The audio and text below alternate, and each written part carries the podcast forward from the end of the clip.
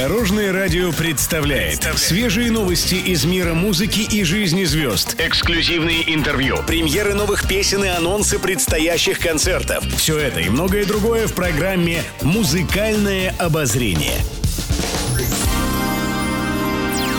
Добрый день. В студии Алена Арсентьева, и это программа «Музыкальное обозрение» на Дорожном радио.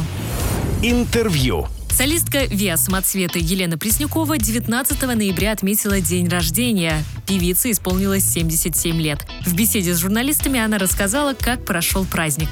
Как и положено эстрадной певице, Преснякова в день рождения выступала на концерте. Подарок артистка получила много колготок, которые очень нужны, так как постоянно рвутся, и чемодан. А муж Владимир Пресняков подарил ей часы, которые, по словам исполнительницы, уже некуда вешать. Музыкальное обозрение. Филипп Киркоров часто получает комплименты по поводу своей внешности от зрителей и коллег. В свежем интервью он рассказал, как поддерживает в тонусе свое тело. Для того, чтобы хорошо выглядеть, певец занимается спортом. Физические нагрузки помогли Киркорову скорректировать то, что было в молодости. Раньше, по словам исполнителя, он неправильно питался, и это сказалось на его здоровье. Сейчас же король отечественной поп-музыки занимается регулярно с тренером в спортивном зале.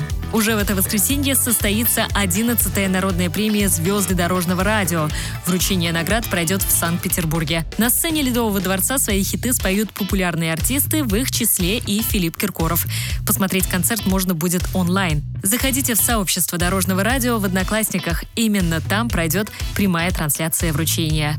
Еще больше интересных музыкальных новостей завтра в это же время на Дорожном радио. С вами была Алена Арсентьева. До новых встреч в эфире.